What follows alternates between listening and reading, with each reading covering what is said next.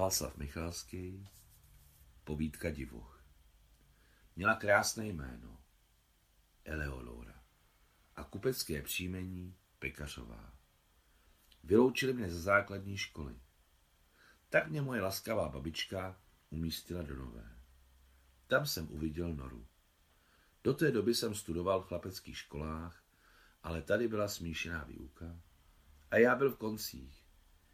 Nicméně Brzy se to vrátilo do původních kolejí. Když jsem si zvykl, začal jsem tahat děvčata za copy, pouštět papírové vlaštovky, nastavovat jim nohu, chytat podzimní mouchy a zapřáhat je do drátěných kočárů. Noru jsem neuviděl hned, ale někdy za týden. Narazili jsme na sebe ve dveřích třídy a já jsem si poprvé všiml, že holky mohou mít tak veliké modré oči. Strčil se mi do ramene a bodře řekl. Hej, neplice pod nohama. Balva ne, řekla vlídně Nora a prošla okolo, jako by byl ze dřeva. Obvykle holky říkají blbče. A ona řekla balvané. Potomhle jsem se do ní zamiloval. Jako každý čtyřkař jsem seděl v poslední lavici u okna. Vždycky jsem pro sebe vybojovával toto místo, protože se bylo možné dívat na ulici a to nejdůležitější, lovit na skle mouchy, které jsem velmi oceňoval. Nora seděla v první lavici uprostřed. Ze svého slepého úhlu jsem velmi dobře viděl její blondatou hlavu. Tolik jsem miloval se na ní dívat, že jsem brzy začal rozlišovat modrou žilku na spánku. A když učitelka učila třídu, co jsou příslovce, nebo rozkrývala nesmrtelné obrazy ruské literatury, Scepeněný jsem se díval na tenkou modrou žilku a počítal, kolik udělá teplů za dobu, kdy muší trojka převeze drátěný kočár po povrchu lavice. Přestal jsem noře o přestávkách nastavovat nohu a jednou jsem babičce oznámil, že je nezbytné, aby mi koupila xylofon. Babička byla dojata tou okolností, že již druhý měsíc chodím do školy a dosud nevylučují a dala mi peníze. V neděli jsem šel na hlavní ulici a koupil si xylofon poloviční velikosti. Postavil jsem nástroj v boudě na sud a den a noc jsem tloukl dřevěnými paličkami na zvučná polotrubkovitá žebra. Jediný tvor na tomto světě, moje věrná psice Palma, rozuměla mé snaze stát se muzikantem a vystoupením na novoročním koncertě zasáhnout Noru přímo do srdce. Má věrná Palma přicházela do boudy sedávala naproti nástroji a svěsi vše svůj krásný mokrý jazyk přes černé hebké pistky poslouchala. Oslněný touhou, tloukl jsem do nástroje jako hluchý dovrat.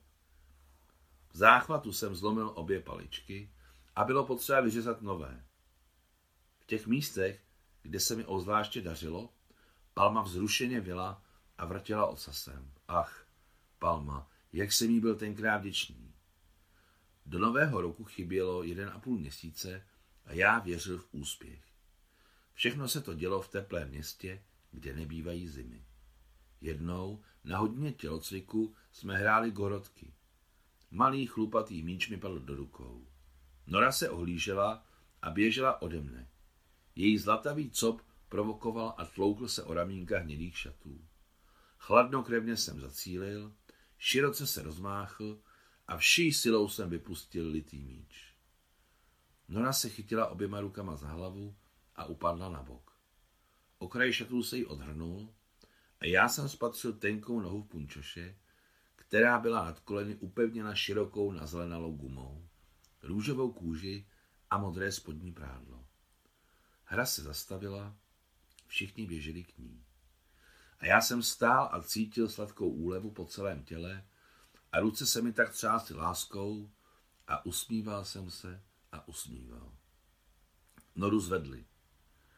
Nad okem se jí udělala velká kulatá modřina.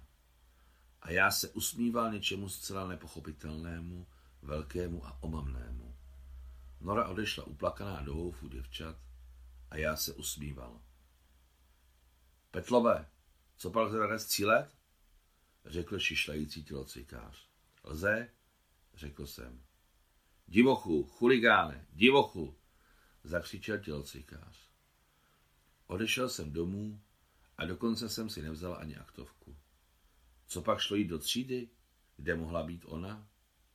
Když jsem přišel domů, šel jsem do boudy, vzal si nástroj a vší silou s ním udeřil o zem. Hrající trubky se rozletěly do všech koutů. Přišla Palma, očichala trubky a neodsoudila mne. Ona vždycky rozuměla svému pánovi. Více už jsem se do té školy nevracel. Slyšel jsem, jak babička vysvětlovala sousedce, že si asi budu muset ještě prosedět rok a počkat na pubertu. Babička mi dala volno do příštího podzimu.